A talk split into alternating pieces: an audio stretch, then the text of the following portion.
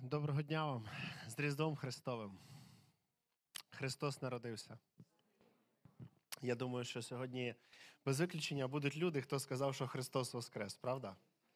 Я думаю, що вже вас так виходило, на жаль. Але це теж правильне привітання і в сьогоднішньому дні, адже і нагадувати про те, що Він Воскрес, також важливо. Коли ми говоримо про тижні, і дехто з вас вчора прийшов на 18.30 на зібрання, а зібрання не виявилось, даруйте за деякі за ті зміни, які відбулися, і те, що ми вчасно не попередили усіх. Адже були люди вчора, і так мені було трішки неприємно, коли люди приїхали. І Саша каже, що служби не буде. Саш, вибач, і всім тим, хто е, приїхав.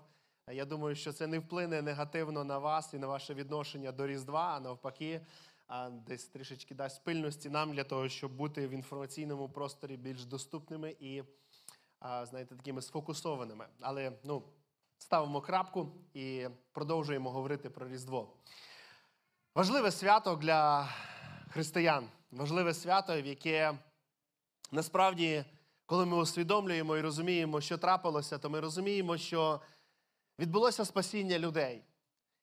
Коли ми читаємо історію Різдва, ми розуміємо і бачимо народження маленької дитини в яслах. Ось дуже гарно сьогодні нам е, сестри допомагають е, ще раз і ще раз уявити і нагадати з допомогою таких речей, як це відбулося. Ці ясла дуже гарно виглядають, вони гарно зроблені. Я думаю, найкраще сіно підібране. Е, ну я не знаю, як це називається, якась вуаль чи що це. Е, Ну, це сестри, то ваша е, політика. Тут брати то просто кажуть, щось біле. Е, Але це допомагає нам наблизитись, це допомагає нам десь ще більше собі нагадати. Але ми розуміємо, що Христос не народився в таких умовах гарних, добрих. Але все ж таки це нас підбадьорює, це дає нам сили. Я хочу сьогодні читати текст Євангелія від Матвія, який вже зачитував Василь. Я б хотів би, щоб в світлі цьому всьому ми говорили і думали, що для нас взагалі є Різдво, як воно відбулося, по якій причині воно відбулося, і що воно значить для кожного з нас. Відкриваємо Євангелія від Матвія, перший розділ, 21 текст. І вона вродить сина, ти ж даси йому імення Ісус, бо спасе він людей своїх від їхніх гріхів.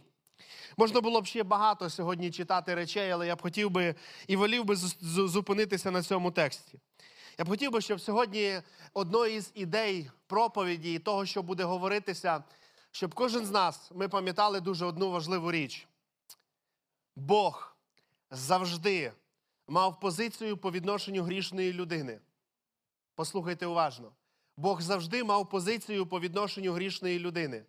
Він завжди хотів її вернути до живого спілкування з Творцем. Бог мав на меті завжди, і він все робив для того, щоб повернути людину до живого спілкування з Творцем. Це його сутність. І це не піддається нашій логіці.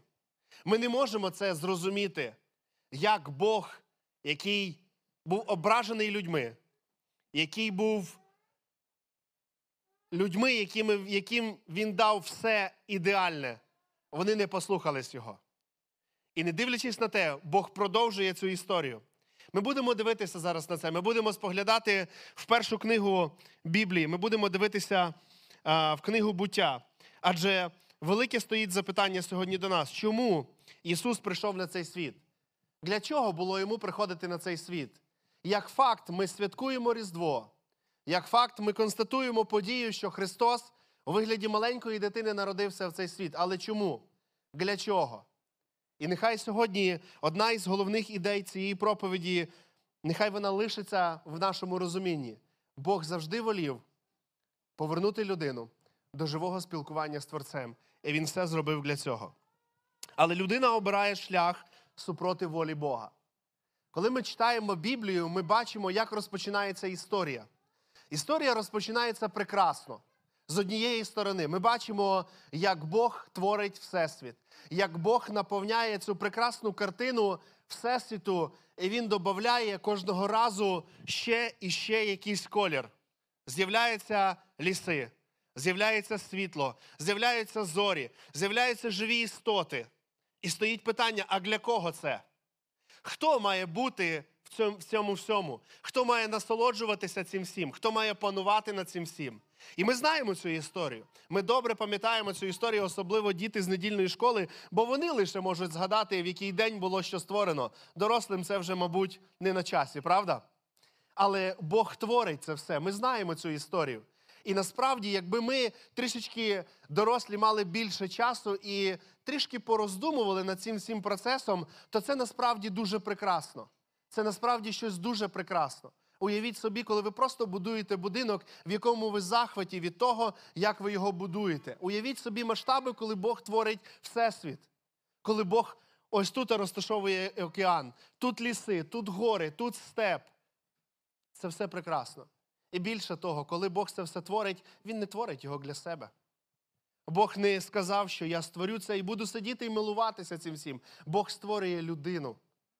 Бог створює людину, і Адам, він створений Богом, він його посилає, він поселяє його там, і він дає йому можливість цим всім насолоджуватися. Уявіть собі, яка це, як це прекрасно. Ну, коли Бог в окремий час дивиться на Адама, і він розуміє, йому щось не вистачає, він створює йому жінку.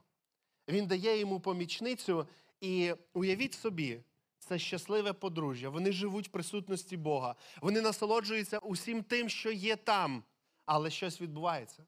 Ми знаємо продовження цієї історії. Скажіть, будь ласка, на цьому етапі, чи можуть бути якісь претензії до Бога? Бог все створив досконало і дає людині. Але що робить людина з цим всім? Люди обирають шлях супроти волі Бога. Ми говоримо сьогодні про народження Ісуса Христа. Ми говоримо як про подію, яка показує люблячого Бога, який, не дивлячись на те, як люди поступили з ним, він лишається вірний своїй обітниці.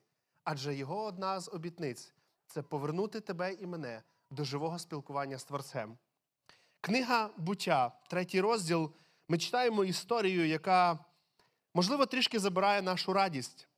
Написано так шостого тексту. І побачила жінка, що дерево добре на їжу і принадне для очей, і пожадане дерево, щоб набути знання. І взяла з його плоду та й з'їла, і разом дала те чоловікові своєму, і він з'їв. І розкрилися очі в обох них, і пізнали, що нагі вони, і зшили вони фігові листя, і зробили опаски собі. Люди свідомо обирають шлях проти Бога. Люди свідомо йдуть для того, щоб мати ще щось більше. Маючи при цьому всьому все, вони хочуть ще. І тоді стоїть логічне запитання: коли люди потрапили в таку халепу, як людина може виправити цю ситуацію? Усвідомлюючи те, що вони накоїли, як вони можуть впоратися в тій ситуації, в якій вони, в якій вони, в яку вони потрапили. Більше того, з наступне питання: хто може допомогти цим людям впоратися в тій ситуації, в яку вони потрапили? Можливо, ви часто в своєму житті потрапляєте в ситуації, якісь не зовсім приємні, і ви задаєте запитання, як вийти з цієї ситуації? Можливо, ви затопили сусідів, можливо, ви своїм автомобілем вдарили чийсь автомобіль. Будь-які подібні ситуації трапляються в вашому житті, і в нас завжди є бажання вийти з цієї ситуації.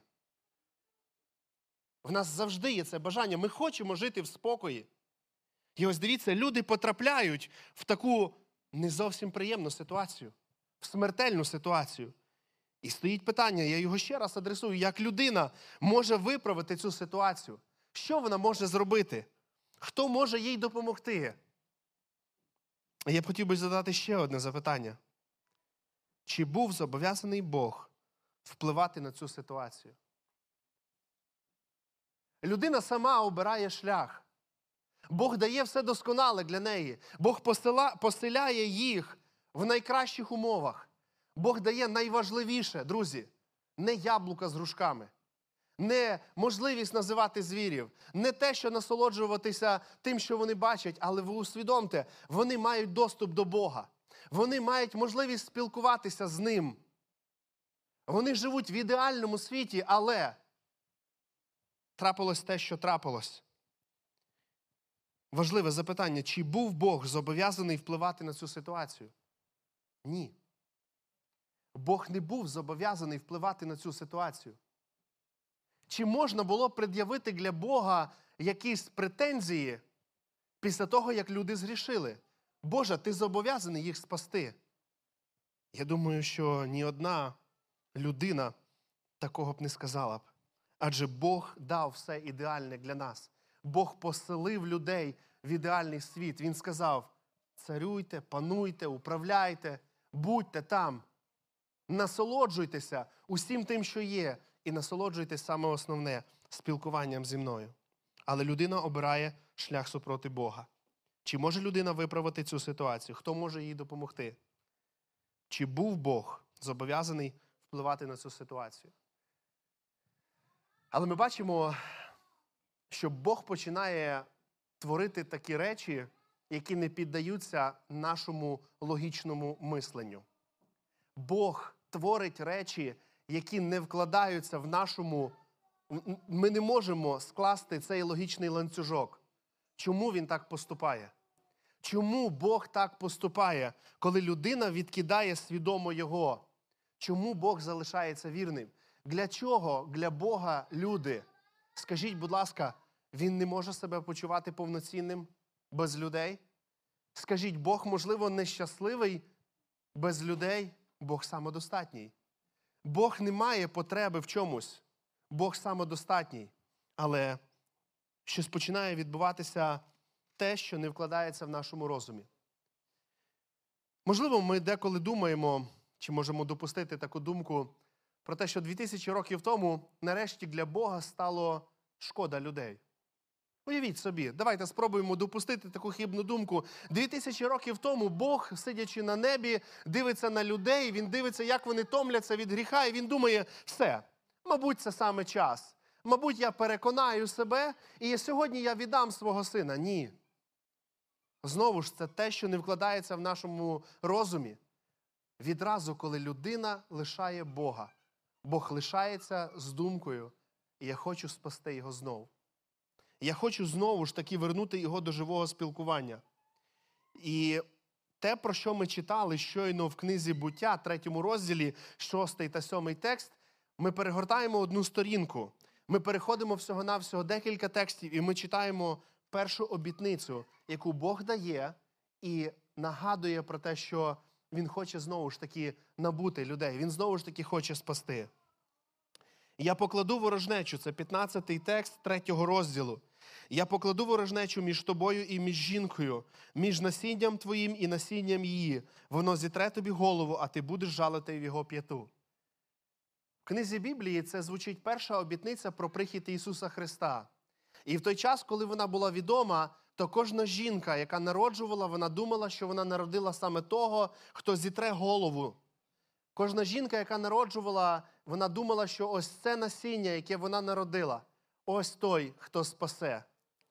І це те, що не вкладається знову ж таки в нашу голову. Я хотів би зараз задати одне запитання: як ви ставитесь до людей, які вас підвели? Яке ви маєте відношення до людей і ставлення, які вас хоч раз в житті підвели? Що таке підвели, я думаю, ви знаєте і не один раз переконувались у своєму житті. Чи хочете ви мати щось спільне з цією людиною? Чи хочете ви продовжувати мати якусь спільну справу з цією людиною? Ми дуже часто себе відмежовуємо від таких людей. Ми дуже часто кажемо фразу Я зробив усе. Я зробив усе для того, щоб мати дружні стосунки, але нічого спільного не хочу мати, бо ця людина мене підвела. Тепер спробуємо подумати, як робить Бог. Що каже Бог при вислові, якщо людина каже, я зробив усе по відношенню людини, яка мене підвела? Бог каже, я зроблю усе. Я зроблю усе для того, щоб набути знову ж таки спільноту з цією людиною. І я зроблю усе для того, щоб надбати знов цих людей, щоб вони мали живі стосунки зі мною, з Творцем. І коли ми читаємо книгу буття, третій розділ, 15 текст, ми бачимо, як Бог відразу даруйте, вмикається в спасіння вашої моєї душі. І знову ж таки, це не вкладається в мою логіку.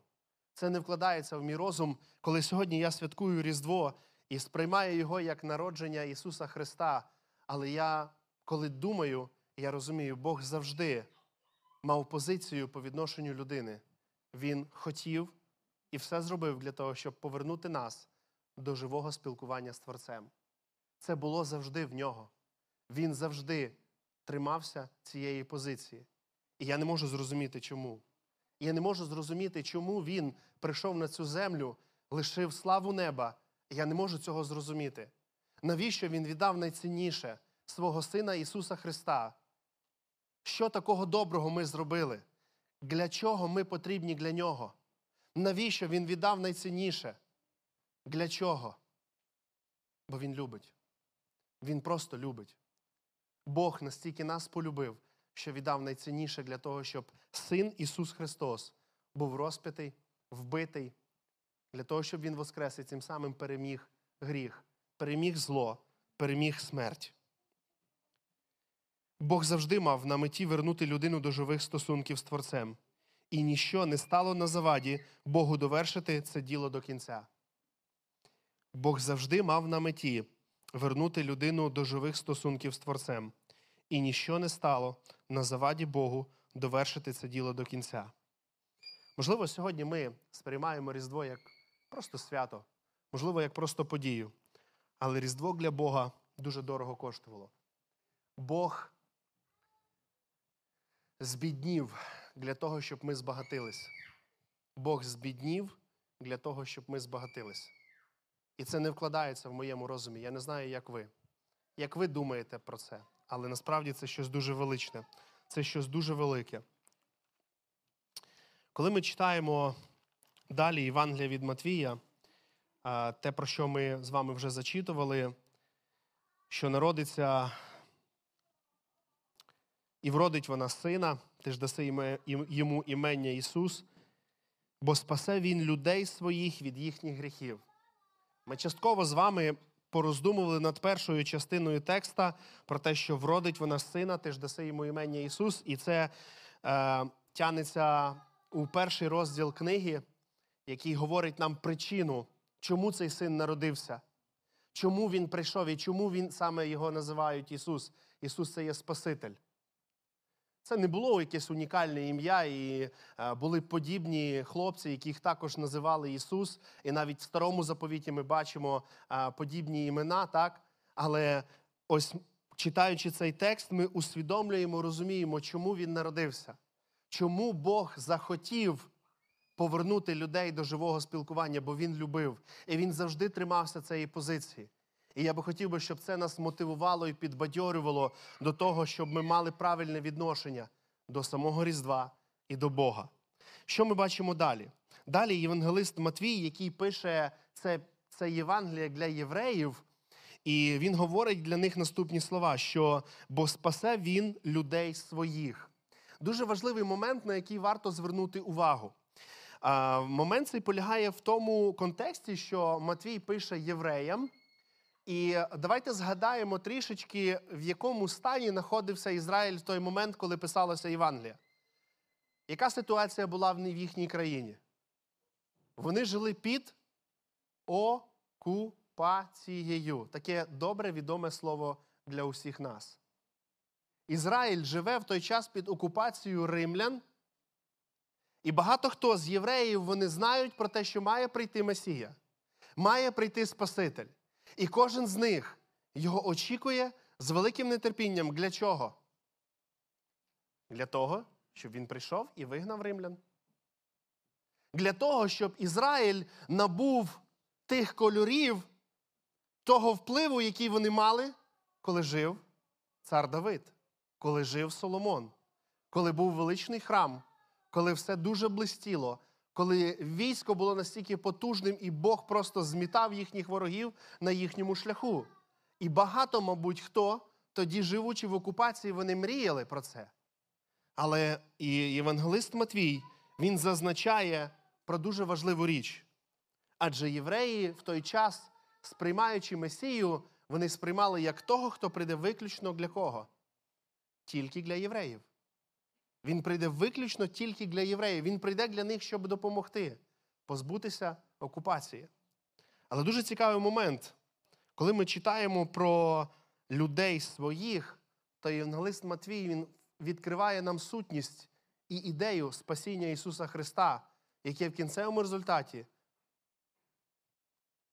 проходить на усіх. Це спасіння, воно розповсюджується для усіх людей. Євреї сприймають Месію, який прийде для Ізраїля, але Ісус прийшов для усіх. Цікаво, що якби сьогодні не було б Різдва, то ми б читали б по порядку в книзі Галатів це місце, яке я хочу зараз зачитати. Ще раз нагадую: євреї сприймають Месію як той, хто прийде і допоможе для них. Але Євангелист Матвій, він каже, що він прийде спасти своїх.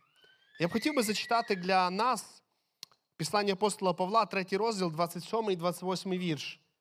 Бо ви всі, що в Христа хрестилися, у Христа зодягнулись. Нема іудея, ні грека, нема раба, ні вільного, нема чоловічої статі або жіночої, бо всі ви один у Христі Ісусі. Дуже важливий момент полягає в тому, що Бог віддає свого Сина за всі національності, за усіх людей. І Біблія говорить про те, що хто визнає свої гріхи, хто просить в Бога прощення, той буде спасенний. Немає різниці, яке в тебе прізвище. Немає різниці, якого кольору твоя шкіра, немає різниці, якої ти статі. Немає різниці, чи ти вільний, чи ти раб. Для кожного Бог прийшов для того, щоб спасти і змінити його життя. Для Бога не важливе твоє минуле, бо хоче дарувати тобі майбутнє. Для Бога не важливе твоє минуле, бо хоче дарувати тобі майбутнє. Бог прийшов, щоб вернути людину до живих стосунків з Творцем. Кожна народність отримала можливість бути прощеними. Кожна народність, кожен етнос, вони отримали можливість бути спасенними і прощеними Богом. Далі євангелист Матвій, останнє, про що він говорить, він говорить про те, що він прийшов спасти своїх від їхніх гріхів. Дуже важливий момент. Бог не помер за гріхи тільки якогось окремого часу. Бог помер за усі гріхи, навіть за ті, які ви ще не вчинили. Бог прийшов для того, щоб повернути нас і дарувати для нас спасіння. А спасіння приносить для нас радість. Спасіння для нас приносить радість. І цю радість ніхто не може забрати. Ніяка тривога, яка через ваш мобільний телефон сповіщає вас, що там, де росте картопля, почали підніматися вертольоти чи самольоти. Ніхто не може забрати радості, якщо там десь, де росте виноград, по морю почали плавати кораблі і дивитися в сторону України. Ніхто. Так, вони можуть забрати ваше життя. Ці нелюди можуть забрати ваше життя, але вони не заберуть радості, яку ви можете отримати від Ісуса Христа, повіривши в Його Сина, якого Він віддав, на спасіння нашої душі. А чому він це зробив? Бо він завжди мав на меті вернути тебе до живого спілкування з Творцем. З першого дня, коли люди відмовилися і зреклися Бога, Бог лишився вірним своїм обітниці. Бог лишився в тому, що Він завжди волів спасти тебе і вернути тебе до живого спілкування. Якщо це сьогодні тебе торкається, якщо це сьогодні для тебе болить, і у цій історії, де ти, то ти маєш можливість змінити своє життя. Ти маєш можливість надбати цю радість. Ти маєш можливість отримати цю радість, бо Бог її дає сьогодні усім. Німець ти, поляк, українець, американець, вчений, невчений, закінчив інститут, не закінчив інститут. Кожному з нас Бог дає можливість мати радість в Ісусі Христі, яку ніколи ніхто не може забрати. Радіймо, співаймо, бо Він спас наше життя. Амінь. Давайте піднімемось для того, щоб співати, але перед тим я би хотів би помолитись.